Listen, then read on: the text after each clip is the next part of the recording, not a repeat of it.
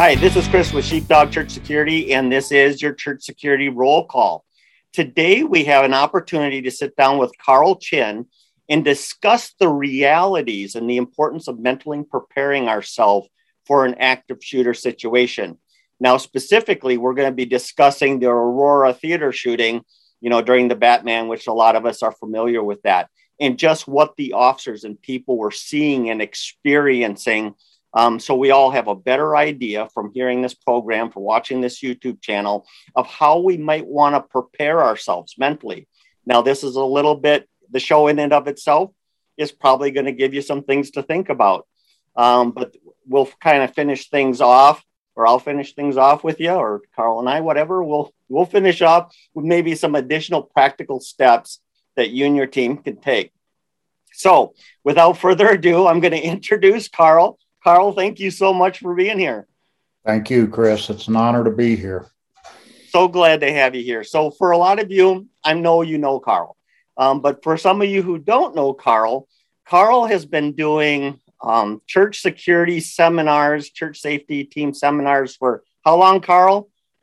Well, first time I ever spoke to an audience on the topic was in 1997. And that was to the Chamber of Commerce of Colorado Springs right after our hostage situation and at Focus on the Family, and just started doing more and more speaking through the years after that. And so, really, back in 1997, church safety ministries were practically nothing. They just didn't exist. I started a couple of years after that, just with my own team, and just Googling church safety, church security. There was nothing out there except for maybe security companies that hired out to the larger churches. So it just didn't exist. So one of the things you did, I don't know when you wrote this book exactly. When did you write your book, Carl? It's interesting. It was a multi-year project. I started in 1997, right after the trials for our hostage taker at Focus, and I didn't finish it till 2012. Okay. I actually finished it in 2007, November of 2007, and started trying to find a literary agent for it. And then 2 weeks after I finished it, we had our shooting at New Life. And I took it back off the circulation. Chris, I needed to make some serious edits.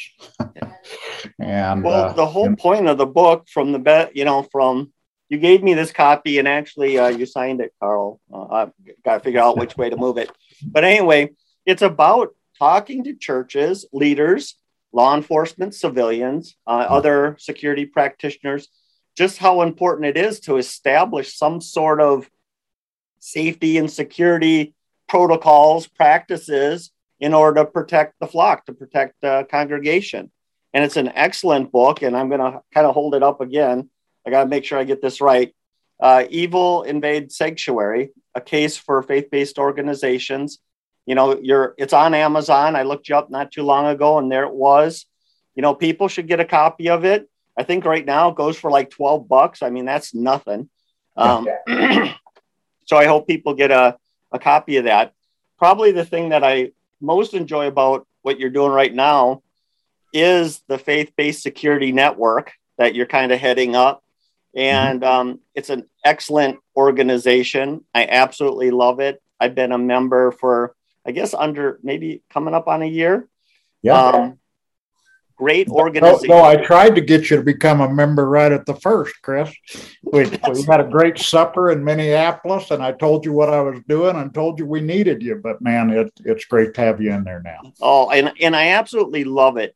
And just for the audience out there, if you're not part of this security network, you really need to check it out. I'm a member of it, and what I get most out of it is this, is I participate in what Carl calls the Sheepdog coffee. And what I love about it is this, is you're actually in the Zoom meeting with all kinds of practitioners with different experiences and different expertise that, these are guys that actually work safety and security or work in the security realm. And even though I like to think I'm really smart, I sit in these meetings and most of the time I'm just there to listen. And what people say, intelligent experience, it flows. And I almost always leave one of these Saturday morning coffees with some new perspective or new thought or something that I had never even considered before. And I've been doing this a long time. And I think it's just another great place for people to go and continually work on their own knowledge. It keeps you fresh. It keeps us sharp. It gives you additional information. It's great, Carl. It's such an awesome idea and really necessary. Mm-hmm. Well, you're right. It was the original vision of the FBSN was for it to be a member-owned 501c3 nonprofit. I did not want it to be the Carl Chin Club. I was very emphatic that it not be that, because I wanted it to be a place where members like yourself and others can come together. And like you said, some of these practitioners have been, some of them have been directors of security in their church since the 80s, 90s, early 2000s. We've got we just rolled over 700 members in 46 states and Washington, D.C., and it is a membership association where they come together and they share thoughts, they share best practices, best ideas, threat information, different things of that nature. And on top of that, it's just the camaraderie. I mean, my goodness, when we meet together on those Sheepdog Saturday Zoom meetings, it just fills my heart to see so many people out there like yourself and so many others that are getting to know each other. And it's kind of a family thing, isn't it? Yeah, I love it. So let's jump into the content. Last Saturday, you put up on a little presentation during the Sheepdog Coffee, and you were discussing the Aurora, Colorado shooting that happened at that Batman theater, or Batman movie was playing at a theater. And one of the things that you focused on was what it was actually like in that room, the sights, the smells, the sounds, the absolute pandemonium and the challenges that the responding officers had to face. And the way you talked about it was... It was so good in the sense that oftentimes I struggle with words, so I've been to war twice. I spent 18 years in law enforcement. I've seen my share of things. I've never been in an active shooter situation, but I've seen my share of things. But communicating what it's actually like evades me. And it's so important, though, because we have to mentally prepare ourselves for what we're going to experience. So to kind of lead you off and give you a good leading question here, Carl, tell us about the sights and sounds and smells and the challenges that people were facing inside that theater. Chris, I have been blessed to sit in many presentations from law enforcement and even the state attorney general. It wasn't the attorney general. It was the district attorney who had responsibility for that case. I've been in the cell where the killer was interviewed. I've walked the theater. I parked my car where he parked his car just to get the feel of it. So I've been in many presentations on the topic, and the one where the district attorney gave his presentation, he played a 911 tape. And Chris, it just gripped me because it took me back to the hallway of New Life Church. And when you hear those sounds, they stay with you for life. And then of all the presentations I've been through on the theater massacre, the killing, the attack at the Century 16 Theater on in July of, when was that? That was 2015, I believe it was. I'll send my notes here somewhere. But of all the presentations I've been to and things I've read about it, none of them caught my attention like the recent article put out by Caliber Press. And you can look up caliberpress.com. It's caliberpress.com.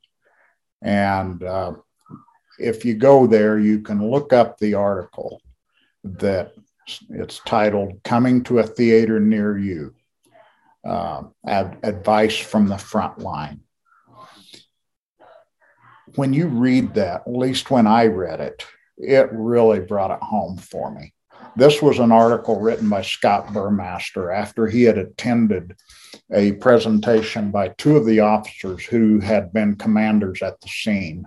One of them is still with Aurora Police Department. That's Jad Lanningen. And the other is former Aurora SWAT commander, Mike Daly. And these guys gave a joint presentation in New York for the New York Police Tactical Officers Association. And the author, Scott Burmaster, was there and captured their presentation. And the way he laid it out, I just thought was so applicable to church environments, large venue environments. And by the way, I got to correct myself. It was July 20th of 2012 when that attack occurred. There were 82 casualties. 12 were killed, 61 gunshot wounds, 9 orthopedic injuries, 5 inhalation related. There were a total of 76 shots fired. And of course, it was during the Dark Knight Rises Batman movie.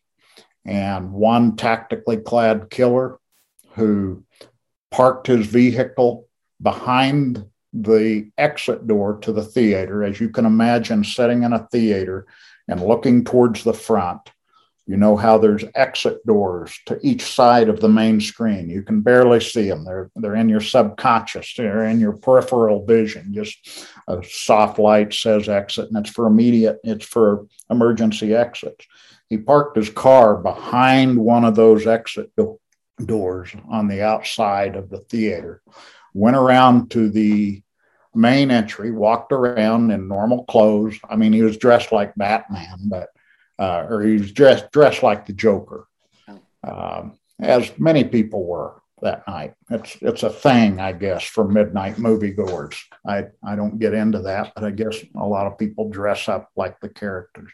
He walked around to the ticket booth, bought his ticket, went in, sat down, got there early, sat down right down front towards the right, stage left.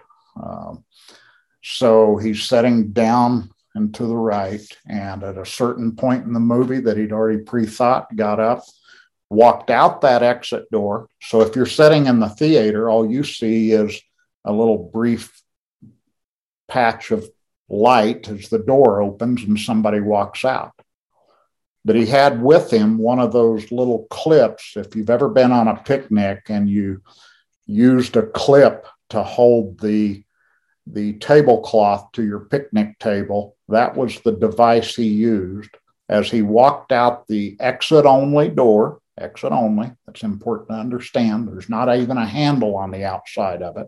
Right. But as he walked out that exit-only door, he slipped that clamp over the latch of the door, went to his car, which was parked right there, started changing clothes, got into tactical clothing, put on a gas mask, got all of his artillery and his smoke bomb canisters, came back, pulled the door open with the clip that he'd put over the latch, and re-entered the theater, and then threw 2 smoke canisters into the audience.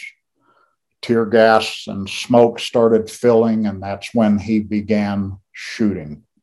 And shot 6 from a 12-gauge shotgun and shot many from an AR that had a 100-round mag, 100-round drum clip. The drum clip malfunctioned at some point, and but not before he was able to get off a total of 76 shots, counting those from the 12 gauge. And of course, as we've already stated, 12 people died.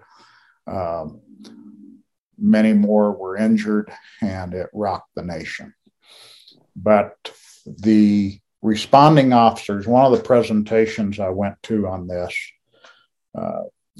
the presenter showed a piece of paper they found in the killer's apartment or car. I'm not sure where they retrieved it from.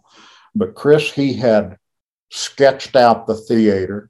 He'd sketched out the Aurora Police Department, and he had an arrow going between them with a little note on it, handwritten note, said 3 minutes. He knew how far away the police department was. He knew that his time was limited. Shortly after he came out, he was encountered by another police officer that just thought he was a police officer because of the way he was dressed. And then something went off in that officer's mind, I think about the time he saw him getting in his car, and he thought, that ain't right.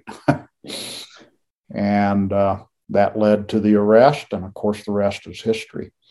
But what these two officers did, they did a fantastic job, as did the writer who, you know, everybody has a story. Some people can tell it. These two officers obviously told the story very well, and Scott Burmaster recorded it very well. And they really did a good job of taking us right into the theater. And as you said, there were 6 categories that I kind of went through, and Scott had gone through most of these. One of them I added later, but he went through the sounds, sights, I added smells, communication, logistics, and the human factor of the protectors. So those 6 categories are what these two officers did a really great job of helping us understand what went on inside of that theater.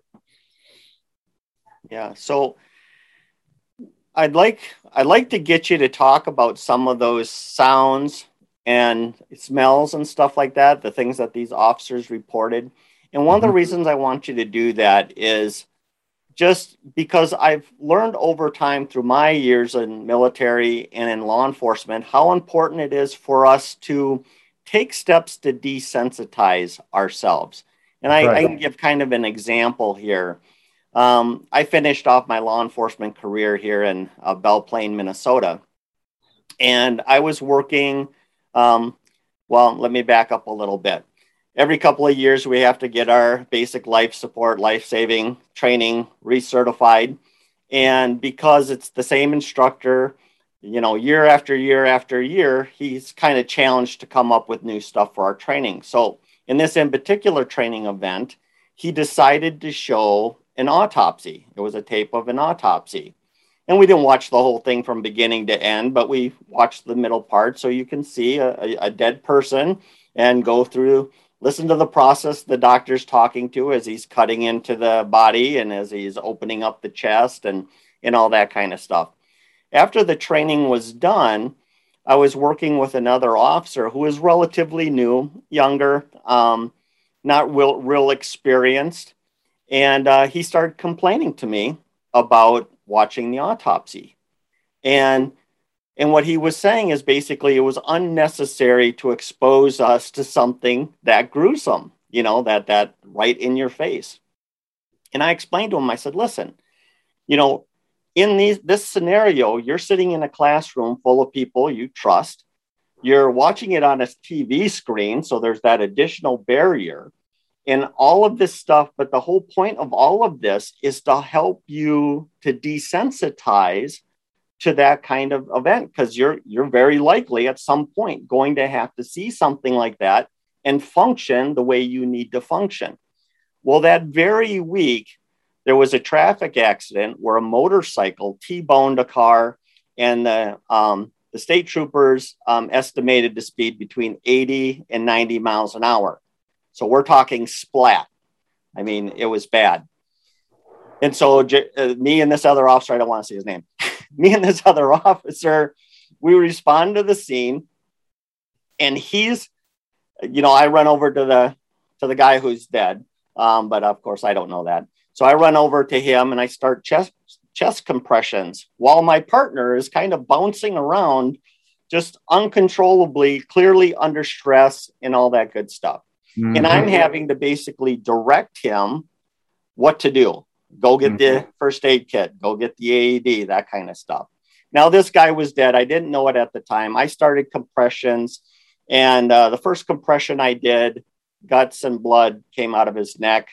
As I continued to do compressions, the spring back got less and less, to the point where I was basically pushing his chest into the road, his back there. So there was no way in a million years I was going to save him.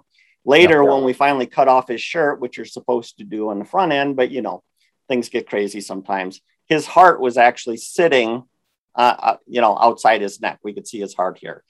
So after that's all done, a day or two later, me and this officer are walking around the local school. It's late at night. We're pulling the doors to make sure they're locked. And I can feel he's under stress. So I don't say anything because I figure he's going to talk when he wants to talk. And he says that he finally speaks up and he says, you know what? You're absolutely right. I was like, right about what? He said, I need more desensitization. He said, that was big. That was huge. That really impacted me. He says, I can't even imagine what it would have been like if I at least hadn't sat through that class and watched the autopsy. It would have been so much worse. And so the reason I want to cover these sights, sounds, and smells and all that kind of stuff is really, this is the first step for some of you out there, some of our you know, listeners, and some of you watching on YouTube. We have to start desensitizing, and take it from my partner, my junior partner. You don't want this type of, if a shooting, hopefully never ever occurs, but if a shooting does happen at your church, you don't want it to be the first time that you think through these things or see these things. So, Carl, if you would, let's jump into like the first one. What these officers report just on like the sounds. The sounds can be overwhelming, and you're so right in your lead up to this. I've heard you and other trainers, and I've plagiarized you and others that I've heard through the years. The body really can't go where the mind hasn't been. And the mind can't go there if you haven't had realistic drills. There's training and there's drills, and they're separate. They're very different. And some of the best first aid drills I've ever been in are where they bring in a leg of pork that's got plenty of blood smeared on it, and people are trying to put a tourniquet on it. And it's slipping all over the table. They can't get their hands around it. And you quickly learn why the TCCC certified tourniquets are the best in the industry. If you're carrying the latest, cheapest thing that you got some good deal on Amazon, you need to try to put that on a bloody leg of a hog. And you'll quickly discover why it's not recommended. And you're right. There's a lot of people that say, I don't want to go there. Why should I see the gross? Because it desensitizes you. And the sounds that they described in that were just so descriptive. And for one thing, and I didn't realize this in spite of all the presentations I'd been to, I didn't know that the movie kept running during the whole operation of trying to find the killer. The killer was arrested within 10 minutes, before 10 minutes after he'd opened fire. But the officers in there didn't know it. They were still going through all the theater and the theaters, because there's 16 theaters in that complex. And the movie was still running. Those who operate the movie screens and the projectors and the lighting and all that, they fled. They blew out of there as soon as it became obvious we're under attack. So there was nobody that could shut off the movie. This complicated 911 calls. and also the fire alarms were going off. Mm-hmm. So the operators going through that scene were going through fire alarms, screams, crying, pleading, the sounds of the movie, the smoke. But it was the sounds that added to their confusion and gave them sensory overload. And the writer of that article in Caliber Press used a word that I had never seen before, cacophony, C-A-C-O-P-H-O-N-Y, cacophony. And I had to look it up. And what the definition is, it's a harsh, discordant mixture of sounds. What a great description. This is what the responders were encountering just as far as the sounds. And if you're okay, Chris, what I'd like to do here is play, and I think your microphone will pick it up okay, a 911 call that came in from the theater. Can we? Yeah, let's play it. All right. I'm going to just set that up here. Here we go. So I want you to think about, put yourself in the shoes of this caller. And this is the 911 call that I heard that took me back to the hallway at New Life Church. Aurora 911, where's your emergency? I can't hear you. What address? I can't hear you. Give me the address again. What address?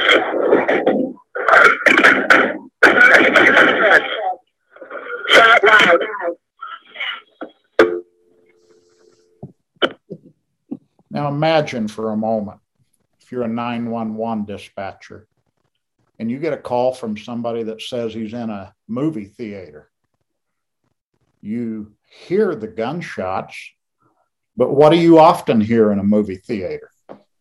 You go to see Rambo or Lethal Weapon or, any number of movies. What's playing in the background? Okay, I'm sure the 911 operator felt like saying, sir, would you please step out of the theater and call me so I can hear you?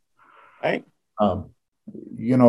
These kind of sounds were not only impacting the officers when they got there, but in those critical moments before. Put yourself in the chairs and the environment of those innocent people who were in the theater and what they were hearing.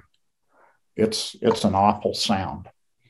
When I first heard that audio, it made me think of a couple things. In the time of working law enforcement, vehicle pursuits that end in a violent encounter, you're listening on that radio, trying to track the location and what's going on. And those officer, the primary officer, the one that's on the scene, they jump out of their squad car. That siren is still blasting. They're raising their voice in order to try to communicate over that siren. And it's extremely difficult to hear and understand. The other thing that it reminded me of, that phone call reminded me of, is in the Army, they have what they call 9-line medevac requests. And the very first thing out of your mouth is location. That's line one, location. And, so listening to this, and, we wouldn't expect a normal person to know this or think in those terms, but just getting out the location, they can start cars rolling in that direction.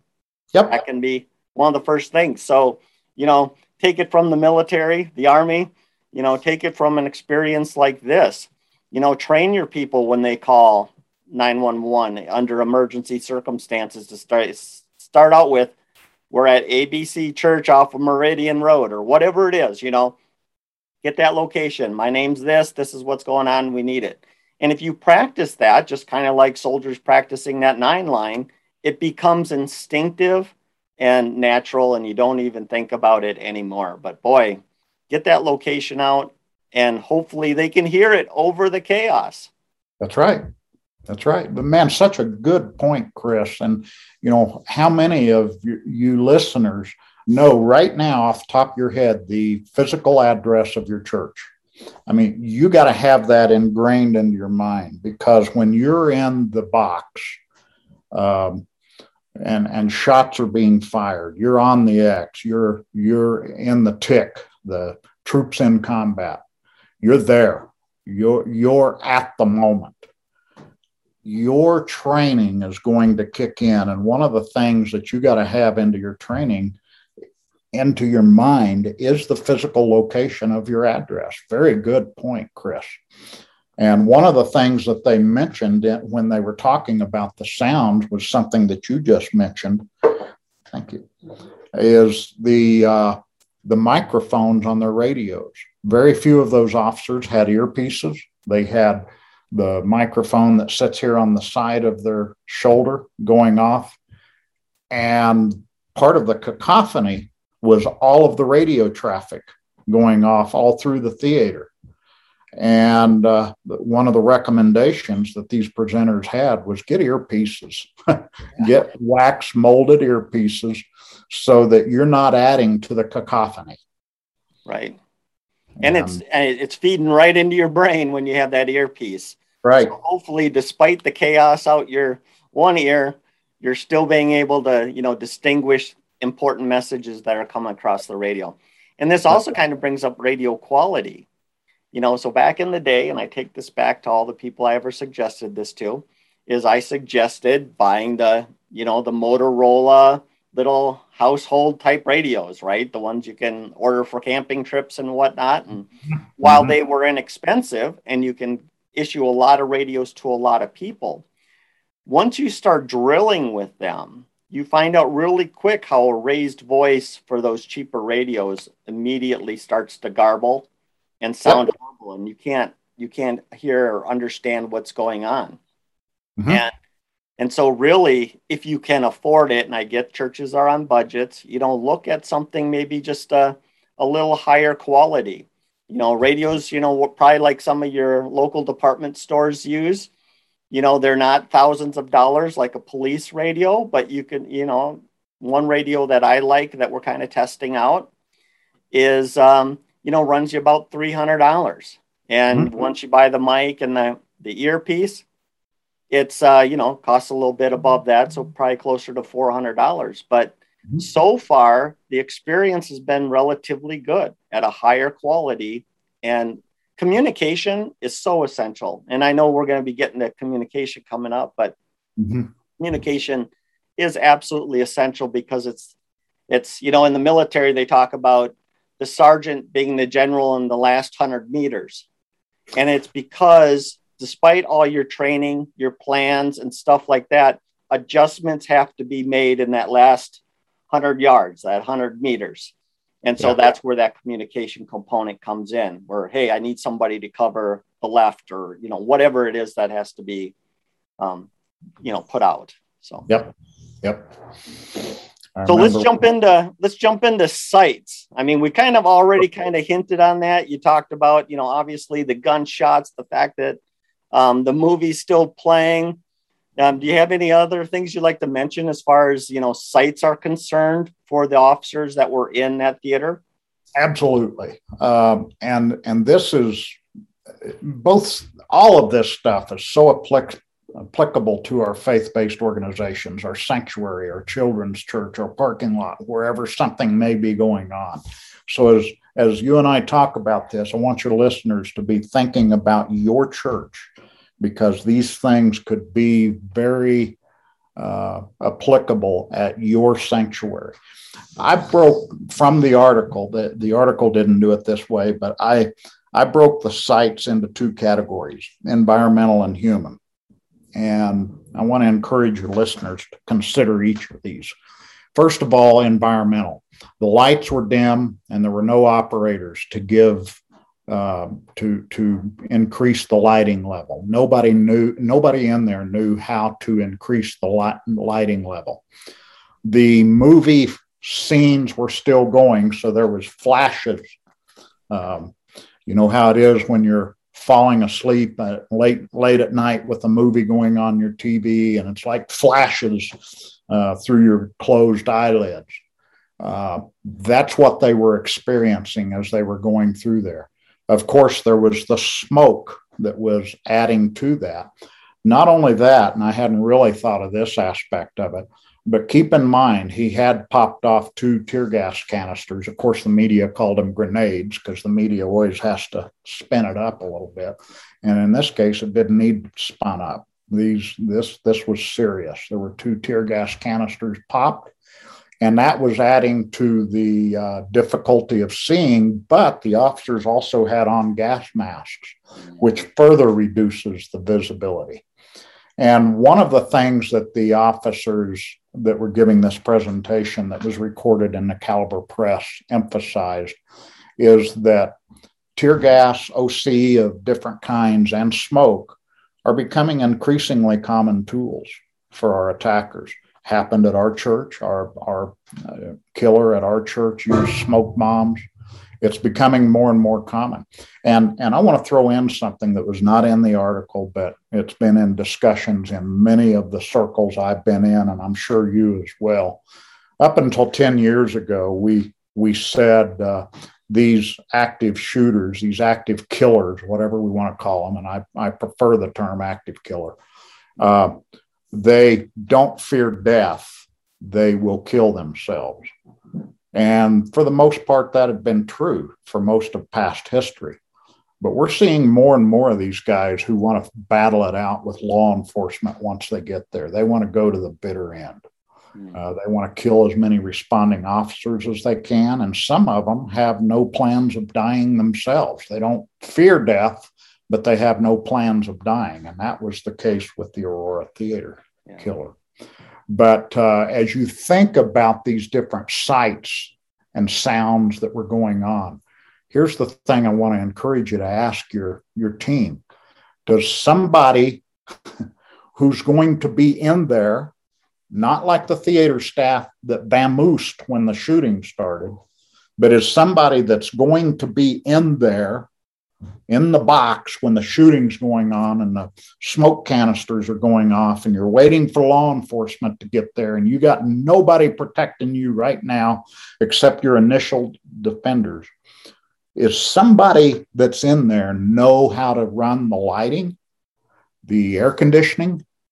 Can somebody in that building on your team shut down the air conditioner? Or take it to 100% fresh air if you want to get the smoke out of there. There is always a tight handshake between security operations and your facilities or hospitality staff. I encourage churches to cross-train. For one reason, many of you have followed the deadly force incident study that I've published for years. 60% of the time when there's a death at a church, when there's a deadly force attack at a church, it's during the week, not during the weekend when the weekend warriors are there, the hero security team. Much of it, 60% of the time, it happens when security team isn't even there. You got to be cross-training your people. And those people who are cross-trained need to be at your six and at your back and with you when it hits the fan, when the dragon walks through the door, at least somebody who can operate lighting and air conditioning. And one important thing to understand is be careful of dual roles.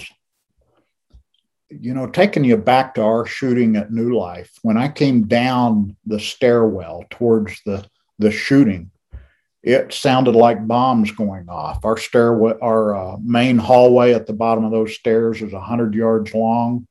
It's hard quarry tile, drywall walls, drywall ceiling, 30-foot wide.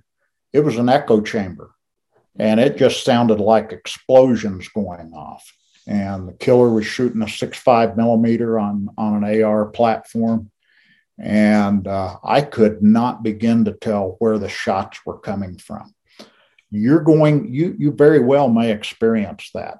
One thing I'll say is, however you planned it at your little round table where you sat there and you did your tabletop exercise and you talked about different possibilities and you used things like the Aurora Theater or the New Life shooting or West Freeway Church of Christ or Sutherland Springs, whatever incident you want to use for your tabletop exercise, yours isn't going to go down like that. It's going to be a lot different. And what I mean when I'm talking about dual roles is I was on executive protection the day that our attack happened, but I was also the listed incident commander for when an incident went down. I was the backup. We had a primary and a backup. The primary wasn't there that day, so I was the backup incident commander should something happen. But I was also on executive protection, and I was one of the responders in the hallway. So after all the shooting had, all the smoke had settled, and law enforcement's coming in, and all the high-risk entry teams are going door to door, trying to see if there's another shooter or hostages or any of that stuff associated. We're setting up the incident command center. We set up a unified incident command center with all of the law enforcement agencies and all the first responders and myself. We had just got the first flip chart set up and hadn't even started writing on it yet when my radio went off and I was being called to interview with the homicide detectives. So I had to leave the Unified Command Center and go visit with homicide detectives. So be careful of dual roles. You may want to have somebody in facilities or hospitality that their only role, their only function with your security team is to be there for whatever it is that you need, lighting, air conditioning, fire alarms, shutting off the fire alarms, giving access codes to particular rooms where there's sirens going to go off if a high-risk entry team goes in there, that kind of thing. So think about that. Think through that. Now I want to move into the second category of the sites, which is the human sites. And we all talk about this. We have our little drills and our training where we say, oh, you're going to step over the dead bodies to find the guy. Well, that says easy, Chris. And it's very true. You got to do that. But we're human, too. And it will take an emotional toll on you to step over the hurting and wounded bodies. And all this time you're looking for attackers. And imagine throwing off a 5-year-old child that's clinging to your leg and crying and maybe bleeding. And maybe he's looking down at his dead mother with her, you know, whatever wounds she may have. Are you really going to be able to throw that kid off and explain to him, I got to find the shooter first? You know, some of these things say easy, but they work out really tough. And I would encourage you trainers and you drill instructors, you operators who are taking your team through something, help your people understand. Can you imagine Sandy Hook? Classrooms full of kindergartners and first graders and second graders. Can you imagine that law enforcement team going through there and those little kids grabbing onto them? This is their hero. They're finally safe. There's a man in uniform with a gun, and he's here to protect me. What I would go to him if I was a 5-year-old, I'd be grabbing onto him. You need to really think through those sites. And I'll never forget one of the presentations I sat through from the Oklahoma City bombing. I went through several presentations in the year or two after the Oklahoma City bombing, where people were going around the country and talking about that. One of the EMTs did a good job of describing how tough that day was. And he said he held it together.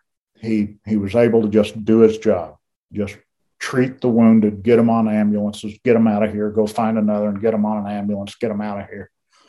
And he said it was sometime in the afternoon, he was coming down the sidewalk. I don't know if he was taking somebody to an ambulance, coming back from it. I don't know what he was doing. Don't recall that. But he said there was a park bench sitting there and a blanket. And he said just as he was walking past that park bench with a blanket, a little girl's leg fell out of there. She was obviously deceased. and her little tennis shoes hit him square in the heart because they were like his own daughters. And her little legs were about the size of his own daughter. Folks, you got to train your people on these kind of sites, because if you're not training and you're not drilling, what you're really saying is, it'll never happen here. We just like walking around with an earpiece in our ear and a bulge on our side to show the other members that we're packing heat. We're the cool people. We're the church marshals, like air marshals. We're the cool guys. If you're not training and you're not making every effort to get out there and desensitize yourself, like Chris told you, and do these other things, you're saying it'll never happen here. You're in the same denial as the people you complain about. Train and drill. Yeah. So you added a piece that wasn't part of their presentation that I guess you got it from Lieutenant Colonel Dave Grossman about the smells that can be associated in these kind of scenarios. Yep. That's very true. The first thing I did when that article came out is I put a link to it out for our membership. The FBSN has a secure forum where only members can be in there. And our number 2 member is Lieutenant Colonel Dave Grossman. He became the 2nd member of the FBSN. And Dave is a very good friend of mine. He and I have shared from the platform 101 times together now. We just did our 101st joint event in Sacramento about a month ago. Fine, man. But Dave read the article, loved it, and he wrote me a personal message. And he said, the other thing that I would encourage people to work into their drills is the smells. And he brought up some very good points. And I got to tell you, this is kind of funny, Chris. A lot of people don't know this. I have absolutely no sense of smell. So for me to talk about this is a little interesting. It'd be like a colorblind man talking to you about color. I have and never have had any sense of smell. It's as close to non-existent to me as it is in anybody that I went to an ear, nose, and throat doctor once, and he told me everybody can smell. He said, "Can you taste?" I said, "Of course." And he did several tests on me, and he said in his career he'd never seen anybody that had such a lack of smell. Wow. So I don't have it, but it made sense to me as Dave was describing this. For one thing, dying, wounded, or mortally engaged people defecate and wet themselves.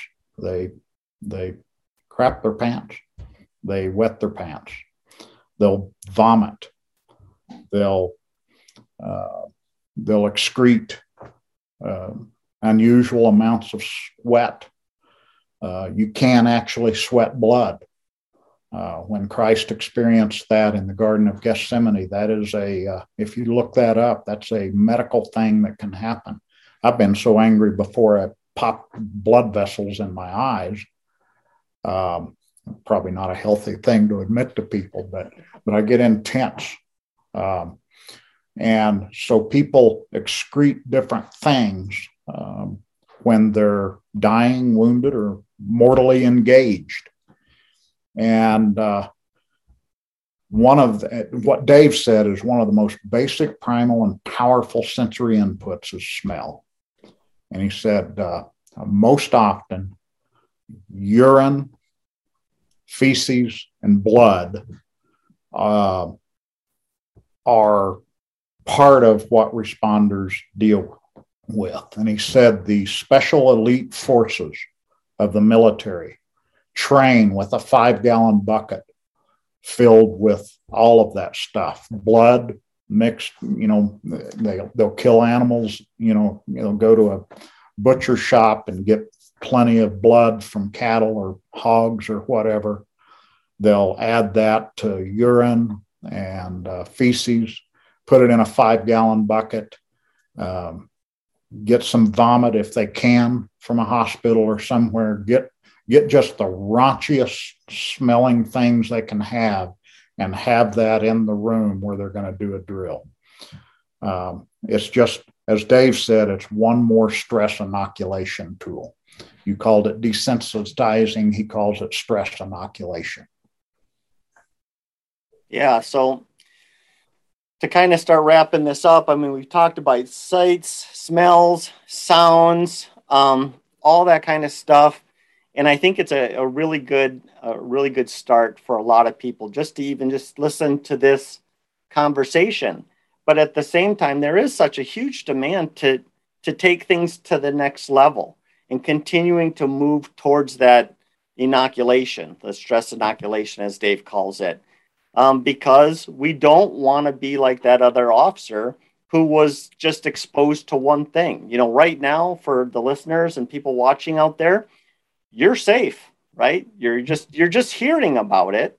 And some of the things that Carl said about the children and having to deal with that, just the thought of that is very emotion provoking. Mm-hmm. And I'm sitting in an office chair in my home in the basement. And that's disturbing.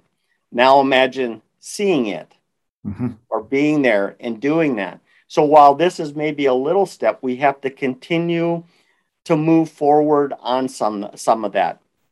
Last week, when we were talking about verbal de-escalation and looking for the signs of somebody to be violent, we talked about, you know, find YouTube videos where force had to be used. And then play that segment, just the first segment before the violence begins, to start recognizing body language and tone of voice and all that kind of stuff, and then go on to see what happened afterwards.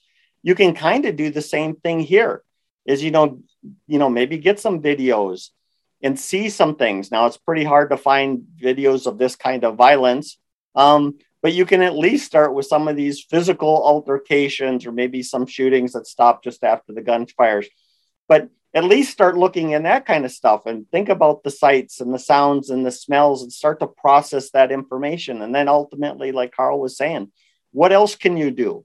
What things can you bring in? You know, is it fake blood to begin with, you know, or is it, you know, slaughtering a pig? I don't know, you know, it's, you know, but start moving in that direction to prepare yourself. And some people are going to have to, some people are going to have a real problem with this. Like my partner did. He just mm-hmm. saw the autopsy on TV in a safe room and it bothered him. Well, that mm-hmm. just tells me, and it told him, I need more. I yep. need more exposure. I need to take. So Carl, do you have any last statements about the sights and smells that you'd like to bring up?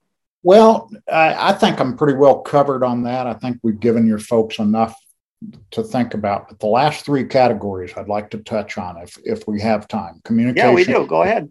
The human factor. First of all, the communication. Those of you who have been in after action reviews, and I know you have, Chris, this is always a topic. Communication is a topic of every after action review. And it will come up if you have the dragon enter your church. And the different things that added to the communication issues was when they had intra and interagency teams trying to talk over these open mics and with each other and running into roadblocks. For example, the fire department was set up in such a way that only the commander could make specific judgment calls. Just ridiculous. Example being one of the things that these officers told about that you just shake your head at and wonder how can normal people function this way. But if you have a commander who is so absolute on chain of command and you've been trained in that, a couple of the officers ran out to get a stretcher from EMT. They couldn't let the emergency response people go in yet because it's still a hot scene. Mm-hmm. But they needed a stretcher to put a person on. The ambulance technician wouldn't give it to him. He said, we can't let our equipment out of our own control without our supervisor's authority. Well, you can imagine the type of clash that occurred at that point. I'm not sure if that EMT driver survived that, but they got the stretcher. But that kind of nonsense, they talked about the egos of the different responding agencies and different responding officers even. A hot crime scene is no place for egos on any level. What you said a while ago is the sergeant becomes the general in the last 100 yards of the assault. And there's a lot of generals in there. And these are A-type personalities or high Ds or whatever you want to call them. And they are barking commands. And sometimes they're barking those commands to each other. And they did a good job of describing all that. And like I said earlier, one thing that added to the communication issues was that the killer had been in custody for a long time before most of those inside the theaters, get that. There were 16 different rooms. Think about that in your church. Just because you have a attack happen in your sanctuary, first of all, doesn't mean that there's not a counterattack going on somewhere else. And that's exactly what law enforcement is going to be doing. They're going to be going through absolutely 100% of every room, closet space, and cabinet big enough to stick a body in within your church. You don't know where all they're going. In this case, they were going through 16 different theaters, not just the one where the attack happened, but the 15 others, not knowing that at least one of the shooters is arrested because that communication didn't come back around. And one of the things I emphasize to people, do radio drills. You do all your other kind of drills, your time and distance drills, your executive protection drills, your lost child, your fire alarm drills, all these drills. Do radio drills. Have everybody on your team that carries a radio get in a circle with their radios on and have one of your team go 100 yards away in a closed room where they can't hear him and have that guy start screaming over the radio with his mouth right next to the microphone, "I got a killer here. He's looking at me. We're in such and such a room." But have him scream it in such a way that really pushes him into that box, into that place where he's face to face with the dragon. And see if any of those people gathered around in a circle have a clue where to go to. Don't push to think, push to talk. And do so in a calm way, regardless of what's happening around you, because you want that message, that broadcast to get out there in a clear, understandable way. Folks, drill on your radios. And like Chris said, don't get the Bass Pro Special. Get a good radio. I made the same mistake, Chris. I regret, and so many of your listeners, I'm sorry. For years, I carried some cheap nonsense radio that I thought was a great deal for people. I regret showing those. Now let's talk about logistics too. Logistics of that were the problems of the logistics. One is the staging area of EMT. They had their ambulances set up outside too far away from the theater. They were having to carry people too far to get them into the ambulances. Pre-think those kind of things.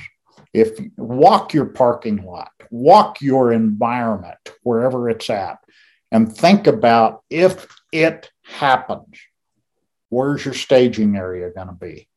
Think about alternative entries and exits. How are you going to get emergency first responders in and out of those alternative entries and exits around your building? You got enough people to man them all? What are you going to do? Think about access and egress for emergency vehicle flow. I've heard some say, everybody on site's going to get interviewed before they leave. Nonsense. That ain't going to happen. For one thing, as you're pulling in, as law enforcement and, and emergency vehicles are pulling into your church, they're meeting dozens of cars that are fleeing. They're not going to stop every one of those and say, hey, did you see shots or hear shots or see blood? There is going to be a mass exodus coming out of your church. Think about how that's going to flow with emergency vehicles coming in. Think about room clearing. This was a huge problem at the Aurora Theater. Several rooms were cleared several times. One team would go in, clear it. It's all cleared. They would not do tape or anything else across the door to let the next team know that this room has been cleared. Think about reunification pre-planning. Vehicles in the parking lot aren't going to move. And we experienced this at Focus on the Family in 1996. We experienced it at New Life Church in 2007. All those multiple vehicles in the parking lot aren't going to move until law enforcement has got through them. So you've got 1,000 people in there when it goes down, 2,000, 200. Where are they going to be taken to? And when they get there, how is the reunification process going to go? Are they missing a child? Is that child dead? Who's going to communicate that to them? There's plenty of information out there on reunification process and pre-planning for it.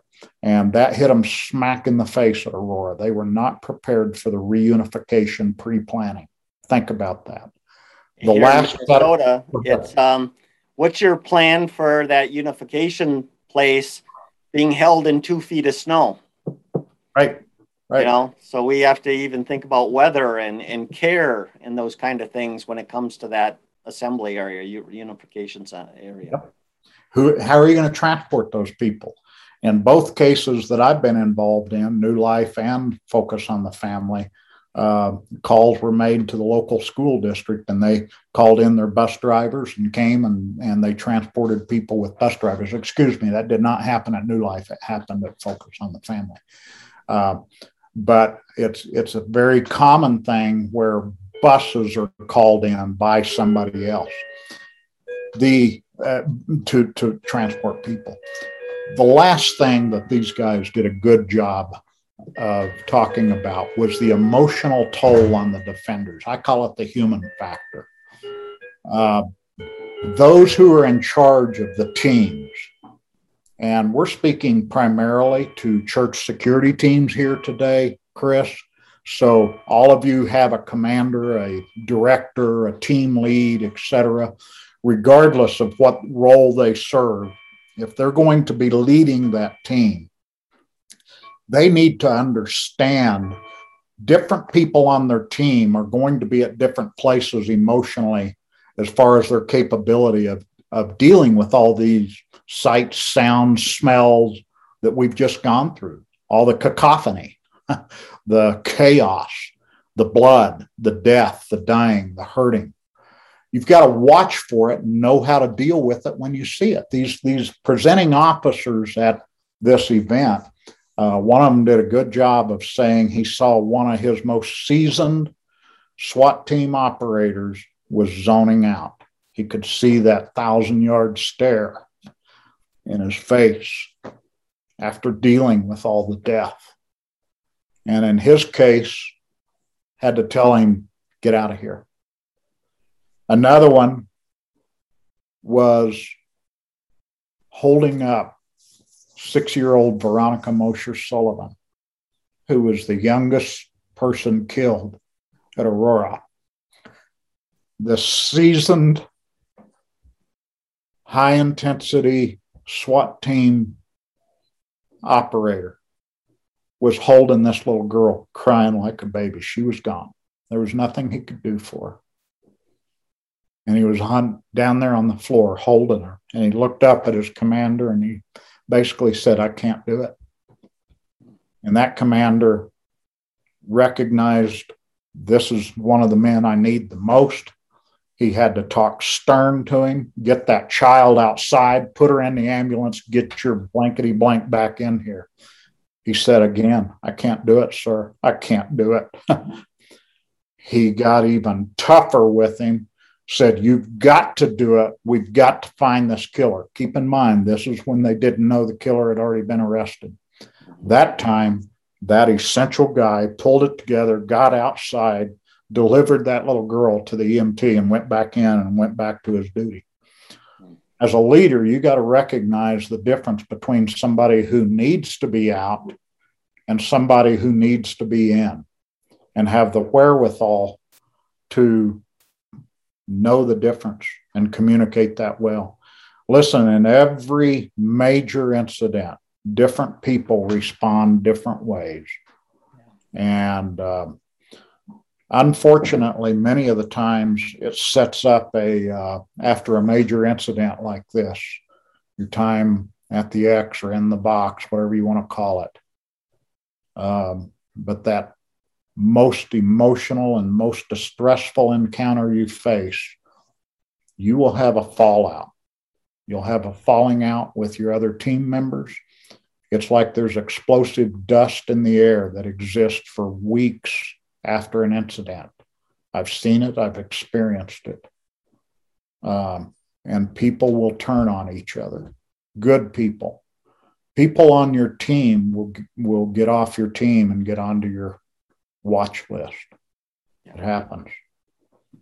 And one of the ways, really, the only way to really know how people are going to respond is, well, let me restate that. You know, training is so critical, because the more you train with a team and you're interacting and, you know, you're creating, you know, that stress training to try to inoculate yourself from that, you will start to get a better sense of who's going to be able to do what in these situations. Now, that's not a guarantee. You know, I've seen, being in war, I've seen guys that were regularly brave have a bad day. And suddenly they were acting like other people that never act, right? And so you have to kind of keep that in mind, but that training does help. In my own personal experience is I'm one of those people that turn off emotionally in high stress situations, and I'm able to act and respond and do what I've been trained to do. I don't know how much of a critical thinker I am at that point. It's more of automatic, do what you're trained.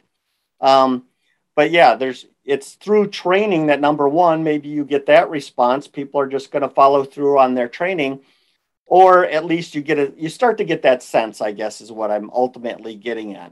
You know, I think about my past team that I had. We trained quite a bit, and I knew in my mind which three were most likely going to be running right behind me into the mouth of the lion.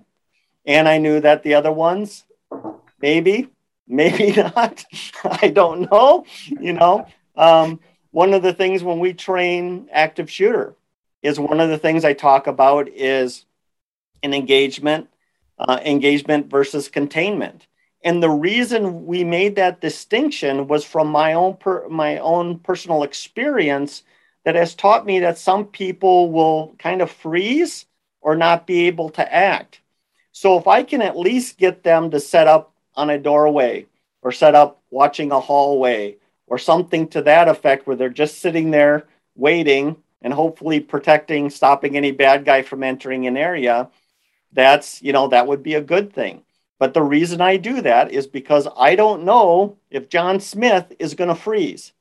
And right. So if I say, okay, John, it's okay. You don't need to come running with me into the sanctuary. I prefer you would, but it's okay if you don't. At least stay here, stay under cover, and watch this avenue of approach for the bad guy.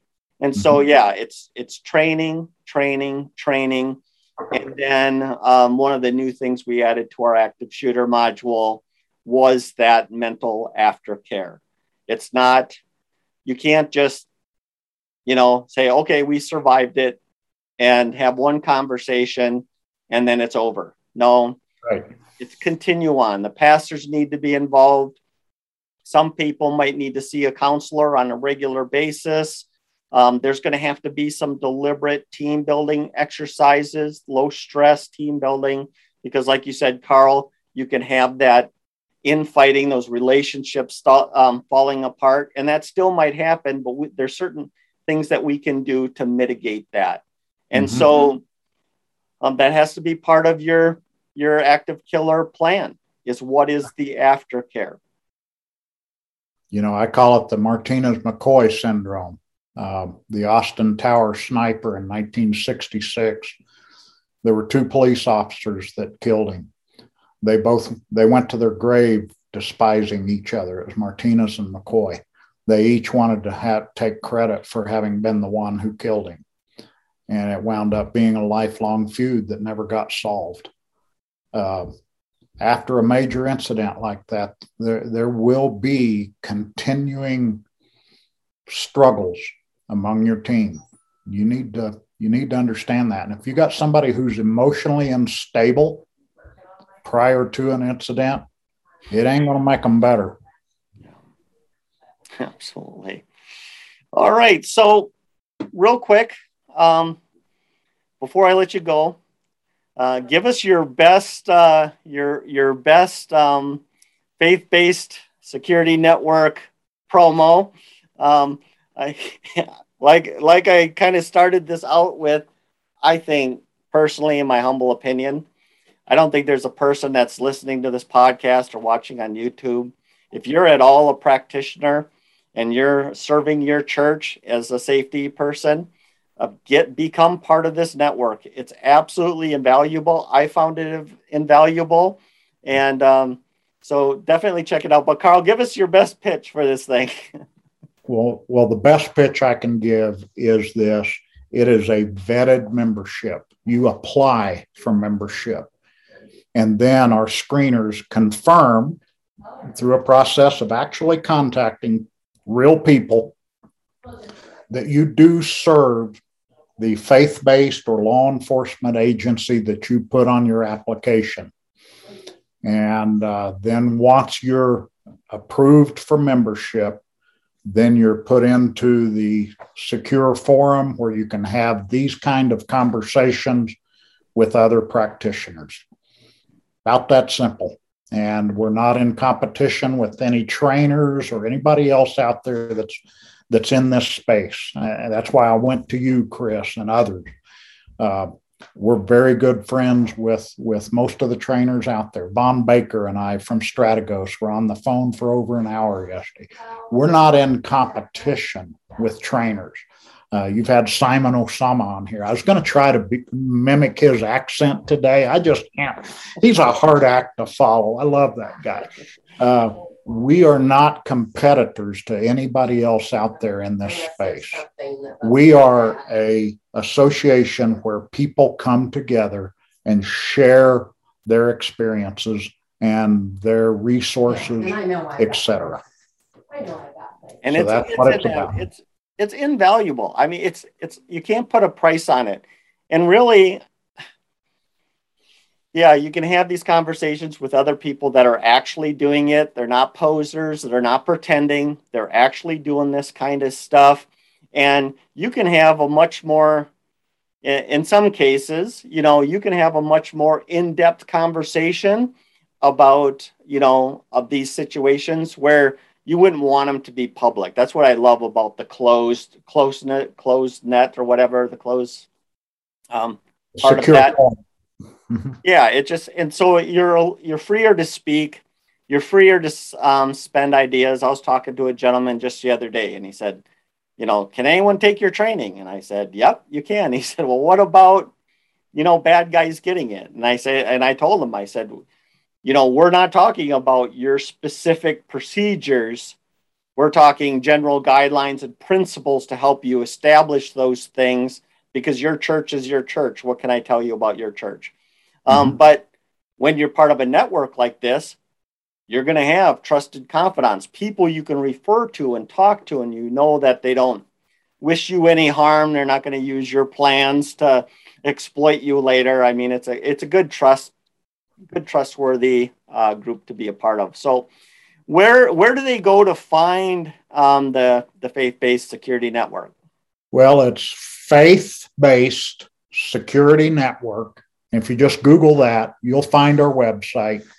It's fbsnamerica.com. Excellent. So we often refer to it as just the FBSN, but it's fbsnamerica.com. And I just want to say one other thing. I mentioned this briefly a while ago, there's a lot of trainers and speakers and promoters in this space. I don't call it an industry. I call it an endeavor. This is a great endeavor. And some of these folks come back from theater and war, from a lifetime of law enforcement, and they think they have something to offer, and they do.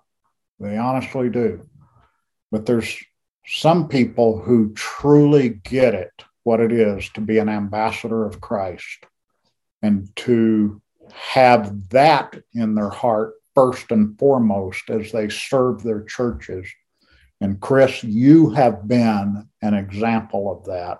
And I thank you for your outreach that you've done, your Sheepdog Security outreach. You have made thousands of churches out there safer every year. And I just want to be on record as saying thank you. You're doing a great job. You keep doing it. Just like Galatians 6, 9. Don't grow weary of doing a good thing. Keep it up, brother. Thank you. You're making me blush here. All right. So before we let Carl go, I just want to remind everybody. Let's see. I got to hold this up right again. You know, getting a copy of this book wouldn't hurt either. It's great. Yeah. It's going to challenge you. It's going to give you some things to think about. It's going to inspire you, encourage you. It also might even help you talk to some other people that are a little bit more resistant to the idea of safety ministries. We've all been there. We've experienced starting something like this at a church and the struggles and the challenges. And sometimes we have to figure out what approaches to take and the words to speak. And, you know, something that this book does here, once again, I got to get it right. Find it in the camera. You're right. I'm trying to get it in the camera here. One of the things this does is it gives you some language and it gives you some examples and some things to talk about and just kind of up your game. So get a copy of that. Like I said, $12. You can't hardly miss it. And then definitely become a member of the Faith-Based Security Network. You'll see me there occasionally on Saturdays. And to have you there. Yeah, I love being there. But like I said before, sometimes I just like to sit there and listen to other people talk and what they have to say. And I almost always leave with either a new perspective on a topic that I'm familiar with, or sometimes even a challenge like, wow, I had never considered that before. And it really helps me out. And if it's helping me out, I like to think that it could help a lot of the listeners out there. So, Carl, thank you so much. Thank you, Chris. Thank every one of your listeners. I thank your audience for what you do. I know those of you who are serving in your church security team don't do it for the money. Absolutely. It is definitely a service and it's a sacrifice. That's right. When you start to add in, not just, you know, working is just a small percentage and training is the larger commitment that you're actually making when you join a safety ministry. So, and that's time. And sometimes it's your own personal money that you're spending in order to get this kind of training. So your sacrifice is greatly appreciated, and serving the church is, I mean, what more noble calling that could there be? So that's right. Thank you so much, Carl. Everybody out there, thank you so much for being here this week. And hey, let's be careful out there. Amen.